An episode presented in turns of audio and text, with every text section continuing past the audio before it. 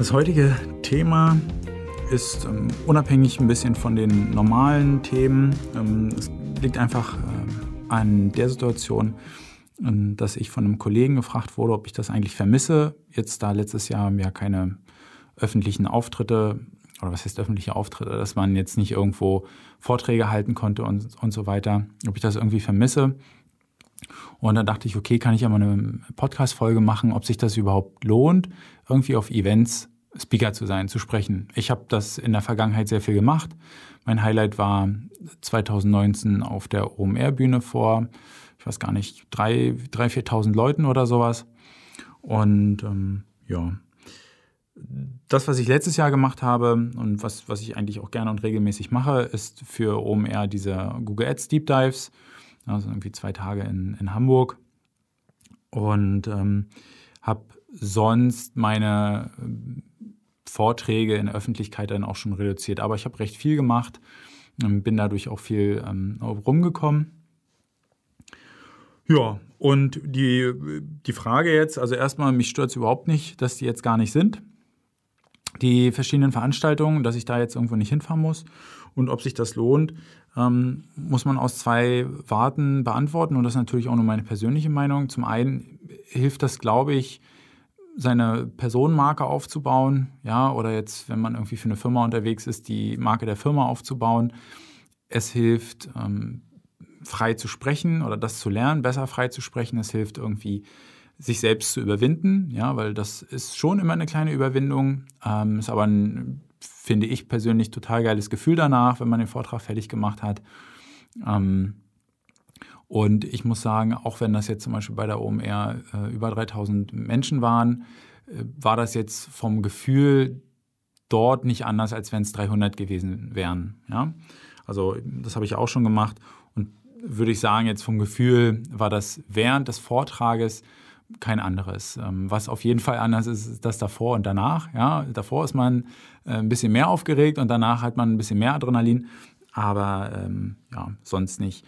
So, ähm, dann finanziell, wie lohnt sich das? Also ich ähm, kann, glaube ich, an, an einer Hand abzählen, für wie viele Vorträge ich direkte Bezahlung bekommen habe.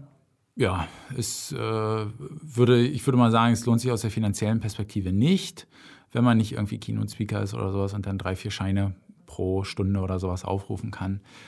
Ähm, für mich selbst würde ich sagen, hat sich das Ganze über die Jahre bestimmt gelohnt. Ich kann das gar nicht richtig aktiv bejahen, weil das so gar nicht klar ist. Also es kommen sicherlich Aufträge, aber das ist, glaube ich, insgesamt ein großer Mix. Also ich weiß, dass dieser dass ich jetzt immer noch von meinen Vorträgen ähm, gut zehren kann, weil wenn ich mit Kunden und Empfehlungen, also ich kriege sehr viele Empfehlungen und, und, die Kunden kommen ja zu mir, ähm, und dann immer mich irgendwann mal mit denen unterhalte, dann kommt das mal, ja, ich hatte dich vor ein paar Jahren schon mal dort und dort äh, gesehen. Ich habe auch mehrere Audits auf, auf der Basis gewonnen. Also das ist schon okay. Ähm, aber man braucht halt ein sehr langes Durchhaltevermögen. Hätte ich jetzt beispielsweise vor drei Jahren aufgehört damit, dann wäre das sicherlich für mich ja, eine nette Erfahrung, aber auch nicht mehr. Und ähm, ich mache das jetzt nicht mehr, weil ähm, für mich die Zeit das nicht mehr wert ist, so viel rumzufahren, ähm, dann dort für 30 Minuten irgendwie auf der Bühne zu stehen. Ich bin jetzt nicht jemand, der sich da selbst sehr stark verkauft. Ja, ich bringe den Content in den Mittelpunkt. Das ist sicherlich ein Fehler, da könnte man mehr rausholen. Also würde ich sagen, insgesamt hat sich das für mich ähm, glaube ich, ganz gut gelohnt. Ja, aber meine Lebensumstände haben sich so geändert, dass ich daran einfach kein, kein Interesse mehr habe und gerne die Bühne da anderen gebe. Und ich glaube, sowas wie ein Podcast auch ganz schön ist, um sein Wissen zu verbreiten. Oder man kann ja auch irgendwie Gastartikel posten und so weiter.